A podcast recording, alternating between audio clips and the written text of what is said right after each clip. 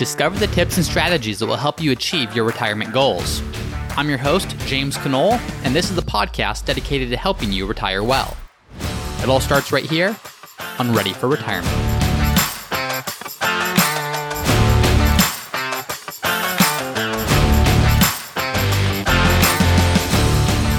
Hi, everyone, and welcome back to another episode of Ready for Retirement. I'm your host, James Conole, and today's episode is going to be about retirement plan options for people who are self employed. So, obviously, this show is all about retirement and how do you save for retirement. And typically, for people that have an employer or an employee somewhere, it involves to some extent saving to a 401k or saving to something that your employer offers.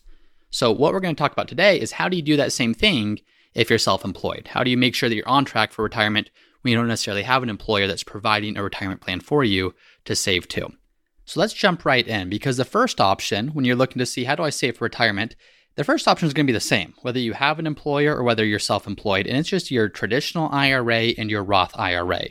If you're looking to put money away for retirement, it doesn't matter if you have an employer or if you're self employed, as long as you have earned income, you can always make a contribution to either a traditional IRA and or a Roth IRA. The way that that works is each year you can put up to $6,000 per year, at least for 2020, if you're under the age of 50 into those accounts. And if you're 50 or older, again in 2020, you can put up to $7,000 per year into one of those accounts. So the advantage is if you put money into a traditional IRA, that's going to reduce your taxable income dollar for dollar. So if you make $100,000 in a year and you contribute $6,000 to a traditional IRA, you're only taxed on $94,000. So it can be a nice tax benefit today. Now, then that money grows completely tax free or tax deferred for as long as it's in the IRA. And when you do pay taxes on it, is when that money comes out in retirement. So, say you put $6,000 into an IRA, that money grows, and over time it grows to, say, $20,000. Now you're ready to retire, and so you start to take some of that money out. Well, whatever you pull out, that income or the income that you pull out, that's treated as ordinary income that you then pay taxes on, and that's totally going to be dependent upon whatever your tax bracket is whenever you're retired. So the traditional rule of thumb is if you're in a higher tax bracket today, do a traditional IRA contribution. You get the pre tax deduction, that's going to save you money on taxes today, and then you pull that money out in retirement when you're in a lower tax bracket. And in doing so, you save money on taxes when you're in a high tax bracket, and you pay taxes, but you don't do so until you're in a lower tax bracket. Now, with Roth IRAs, the contribution limit is the exact same. And the way this works is whether you do the full amount to a traditional IRA or the full amount to a Roth IRA or split it 50 50 or any other combination, the limit is still the same 6000 if you're under 50 or 7000 if you're 50 or above. Typically, based upon whatever tax bracket you're in, one is going to make more sense than the other. It doesn't typically make sense to split it, but you could do so as long as the combined contributions don't exceed that 6000 or 7000 per year. The difference with a Roth IRA is anything that you put into a Roth IRA, there's no tax deduction for making that contribution. So back to the example, if you make $100,000 per year in income and you make a $6,000 contribution to a Roth IRA, it doesn't actually help you right now. You don't owe taxes for making that contribution, but you don't get a tax deduction. So you still pay taxes on that full $100,000, but the difference is now that money it also grows tax free, but when you take it out in retirement, that money is also tax free.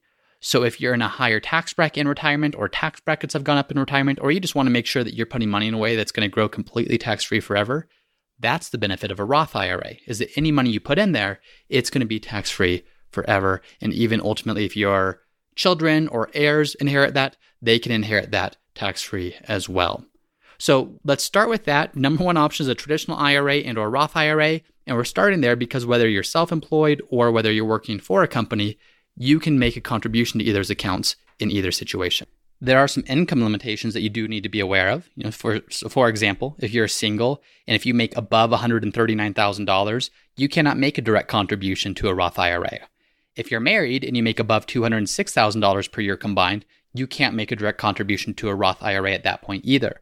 So there are some income things that you need to be aware of both with Roth IRAs and traditional IRAs, but in general, they are both available plans for you to be able to contribute to as you start thinking about or as you continue saving for retirement. So we start there because, like I said, IRAs, whether traditional or Roth IRA, those are available to anyone. Now, where we go from there, there's some differences. There's different types of plans you can set up if you're self employed. And the difference in all these plans is going to come down to three things. Number one, contribution limits. So each has different contribution limits that you can put in. Number two, employer contribution requirements. So if you are self employed and you also have employees that work for you, there's sometimes contribution requirements that you have to be aware of. And then three, administration. Some of these plans are very simple to, to manage and to run. Some require a little bit more administration, either something that you're doing or a cost that you're paying for someone to do for you. So the first one that we'll start with is simple IRAs. Simple IRAs, it's simple stands for saving incentive match plan.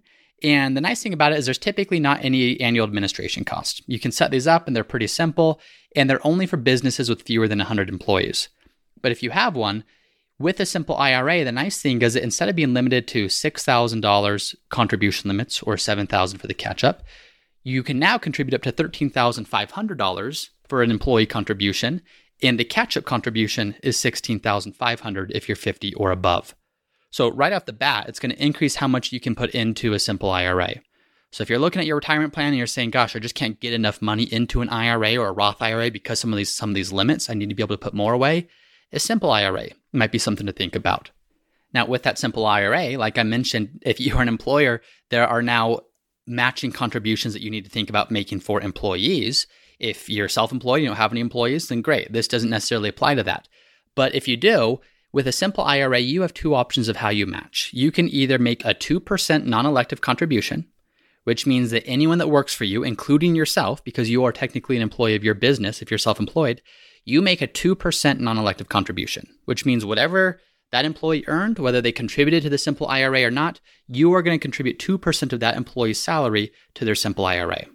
So, basic example if your income is $100,000 per year and you have an employee whose income is 50,000 per year, you would make a $2,000 contribution to your own simple IRA and you would make a $1,000 contribution to your employee's simple IRA. That's the match, or really, it's a non elective contribution. It's not technically a match, but it's the employer contribution that's part of this. The other option is you can do what is a matching contribution of up to 3% the way that works is if you have employees, if they contribute 1% to their simple IRA, you match 1%. If they contribute 2, you match 2%. If they contribute 3, you match 3%, and that's where the cutoff is. If they keep contributing more than that, they can do so all the way up to those limits of 13,500 or 16,500 if they're older than age 50, but you don't have to match any more than 3% that they put in. There is some flexibility in that. If you have a, a year where cash flow is an issue, you have the option of lowering those matching contributions in two of any five years.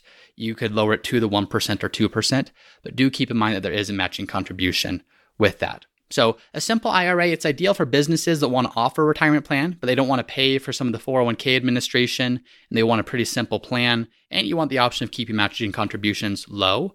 Again, if you are self employed and you don't have employees, and the way that this works out is you personally can put in that 13,500 or the catch up of 16,500 combined, plus you could then make a matching contribution to yourself. So that would be a business expense where the business is making a matching contribution to you, which helps you for retirement and is also an expense on the business side.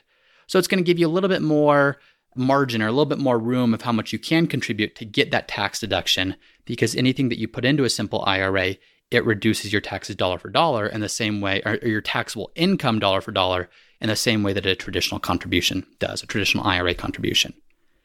Next option is, is what you'd call SEP IRA. SEP stands for Simplified Employee Pension. And the way that that's worked out is you can actually put a significant amount more into a SEP IRA than you can in either a traditional IRA or a simple IRA. The contribution limit for this year is $57,000, but it cannot exceed 25% of your gross annual salary.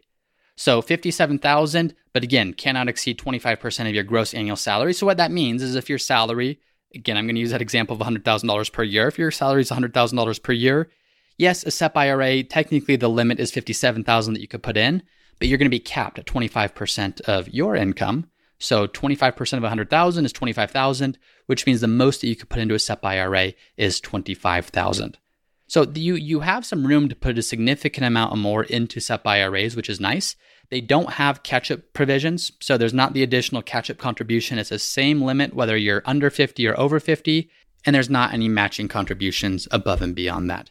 Now, the interesting thing about SEP IRA contributions is they're completely discretionary. So if you're an employer, if you're self-employed, you can make that contribution in a year or you can make no contribution in a year. There's nothing that you're required to do, it is completely discretionary. What this also means is that if you have employees, they cannot choose to contribute to their own SEP IRA. Only you can contribute to an employee SEP IRA. And, and SEP IRAs actually, and I'm going to explain why in just a second, but they're typically not great plans to have if you do have employees. If you're self employed, it can be a great plan. But if you have employees, it can get very, very expensive to have a SEP IRA. So if we use that example of you making $100,000 and let's assume you have a couple of employees making $50,000, well, if you want to max out your SEP IRA, the most you can put in is 25% of your income. So you would do a, a $25,000 contribution to your SEP IRA. It's a business expense, it goes to your SEP IRA. That's all pre tax, meaning you don't pay taxes on it, and it grows tax free until you pull that money out in retirement. So that's the upside. The downside is if you put in 25% of your income to that SEP IRA, you have to do the same for each of your employees. So 25% of two employees' salaries, if they're both making 50,000 per year, that right there, that's $12,500 for each of them that you're putting in. So that's going to cost you a combined $25,000 in employee contributions on top of the money that you're putting into your account. So if you want to do that because you really want to help employees save for retirement, awesome. But any tax benefit that you get, it can quickly be offset by the expense you're going to incur by making employee contributions if that's the type of plan that you set up for your business and you have employees. So the thing to keep in mind with SEP IRAs is you can put a pretty significant amount away for retirement to a SEP IRA account, but the contribution percentage that you put into your account as the business owner, as the if you're self-employed, it must be equal to the percentage you put into any participating employee's account. So again, if you're self-employed and it's just you, great, but if you have employees, it can quickly become very expensive. And and for this reason, even if you're self-employed, oftentimes I'll recommend what's the next option, which is called a solo 401k, instead of a SEP IRA. So there's a 401k, which you're probably familiar with if you have a job where you're an employee and your employer offers it. The 401k is the most common type of retirement savings account offered by employers. Well, if you are self employed, you can also set up a 401k. Now, if you if it's just you, you open up what's called a solo 401k. If it's you and if you you have employees, then you're going to open up just a regular 401k that's going to need to cover everyone. But to start with, let's look at the solo 401k. The solo 401k, the way that that works is you can put up to $19,500 per year into it, or if you're 50 or older, you can put up to $26,000 per year into it. You can set this up as a traditional 401k, which means those contributions that you make are pre tax. So they, they reduce your taxable income, but then you pay taxes on that money in retirement when you're pulling that money out. Or you can set this up as a Roth solo 401k. And again, the nice thing about a Roth solo 401k is any money you put in today, there's no tax benefits, but it grows tax free. in any money that you take out of that in retirement, it's treated the same way that a Roth IRA would be, meaning there's no taxes that you have to pay on that income when it comes out in retirement. So a solo 401k can often be superior to a SEP IRA, in my opinion, because in addition to being able to make that contribution, which is technically considered the employee deferral, so again, as a business owner, you are technically the business owner plus an employee of your business. So with a solo 401k as the employee, you can put in that 19,500 up to 26,000 if you're 50 or older. Plus on top of that, you have the ability to make profit sharing contributions. And those profit sharing contributions, they can be up to an additional $36,500 on top of the contribution that you're making for yourself as an employee. So really with a solo 401k, you you could potentially contribute up to $62,500 per year if you're 50 or older and if you're maxing out your contributions as an employee and you're putting the full profit sharing amount in. So the reason I say that this is better than a SEP IRA is there's there's no amount that you can contribute to a SEP IRA that you couldn't also contribute to with a solo 401k. And a solo 401k also adds the added flexibility of your contributions aren't limited, so the employee contributions aren't limited to 25% of your eligible pay. And more simply, what that means is you can put more into your 401k without having to show as much income like you ordinarily would with a SEP IRA. And the other benefit above and beyond that is with a solo 401k, like I mentioned, you have the ability to choose between are you making pre tax contributions or are you making Roth contributions? This is a huge planning tool. With a SEP IRA, with a simple IRA, you don't have the ability to make Roth contributions. Everything that you do is pre tax. But with a solo 401k, you have the discretion to either do a Roth or a pre tax or a combination of the two, which gives you a lot more flexibility as you're planning for your retirement. I mentioned that the solo 401k, that's a great plan, but it's only if you don't have any employees. So it could be you and a partner, it could really be even you and a spouse that you can use to set up a solo 401k. But as soon as you start having employees, you can no longer use the solo 401k. If you have a 401k and you have employees, there's something called non discrimination testing. And the IRS is essentially going to be, uh, the Department of Labor is going to be testing your plan a whole lot more to make sure that everything's in compliance because there's a, whole, a lot more rules around that when you have a 401k that's also covering employees and not just yourself. So when it becomes a 401k with employees, there are some costs there, there are some more administration, there is some more compliance. So that's a topic for a different episode. We won't go into too much detail, but the solo 401k can be a great planning tool for you if you're self-employed and don't have em- employees because there's a, a significant contribution limit there and it's going to allow you to put away a lot of money tax free for retirement or put a lot of money into a Roth account that's going to significantly exceed the limits that you have just on a regular Roth IRA account. So, those are the three big plans that I see. If you're self employed and you don't have any employees, you could do the Roth IRA, the traditional IRA, like I mentioned at the beginning, that's open to anyone. But if you want a plan that's going to give you higher contribution limits and a little bit more flexibility in terms of how you design the plan and how much you can contribute to the plan, the three I see most commonly are simple IRAs, SEP IRAs, and solo 401ks. Now, there are other options. There's things called defined benefit plans, and defined benefit plans, it's a little bit more complicated. The contribution limit isn't fixed. It's going to be determined by an actuary, but you can have contribution limits of 100,000, 150,000, 200,000 or more. But those plans, there's a little bit more detail to that. But if you're earning a significant amount of income and you're a few years away from retirement, sometimes a defined benefit plan is a great way to shelter a whole lot of money in taxes when you're in a really high tax bracket today and allows you to put a bunch of money away for retirement and then take that money out when you're in a lower tax bracket. So that's a defined benefit plan. And there's a whole bunch of other plan types out there. You can have a profit sharing plan, you can have an ESOP plan, you can have a Keogh plan, a 457 plan. So there, there's so many different options, but I wanted to take a moment to highlight the ones I see most commonly. And again, the ones I most commonly see outside of traditional IRAs and Roth IRAs are simple IRAs, where the contribution limits, and I'm just going to assume if you're 50 or older, are 16,500. SEP IRAs, where the contribution limits are 57,000, but they cannot exceed 25% of your eligible wages, and solo 401ks, where the limits can be as high as, as 62, 63,000 or so, and you don't have to show quite as much income as you would for a SEP IRA to be able to get there. And it also has the added benefit of having Roth contribution limits or Roth contribution ability as well.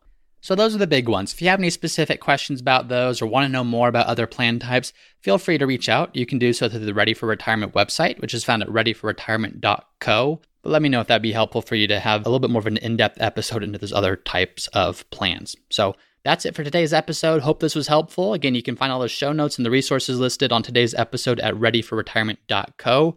If you have not already done so, please subscribe to the show. Would love to make sure that as new episodes are released, you get notified each time that happens. So make sure that you subscribe. That's all I have for today, and I'll see you next time.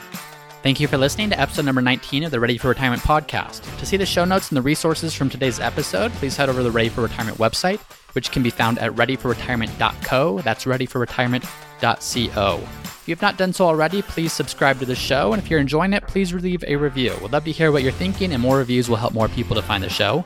And this show is designed to answer your questions about retirement. So if you have a question about retirement, chances are good someone else has that same one. Feel free to submit it to the Ready for Retirement webpage. There's a tab called Submit Your Question, and I will answer that on a future episode.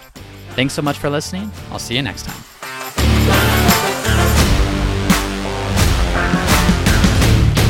Hey everyone, it's me again for the disclaimer. Please be smart about this. Before doing anything, please be sure to consult with your tax planner or financial planner. Nothing in this podcast should be construed as investment, tax, legal, or other financial advice. It is for informational purposes only.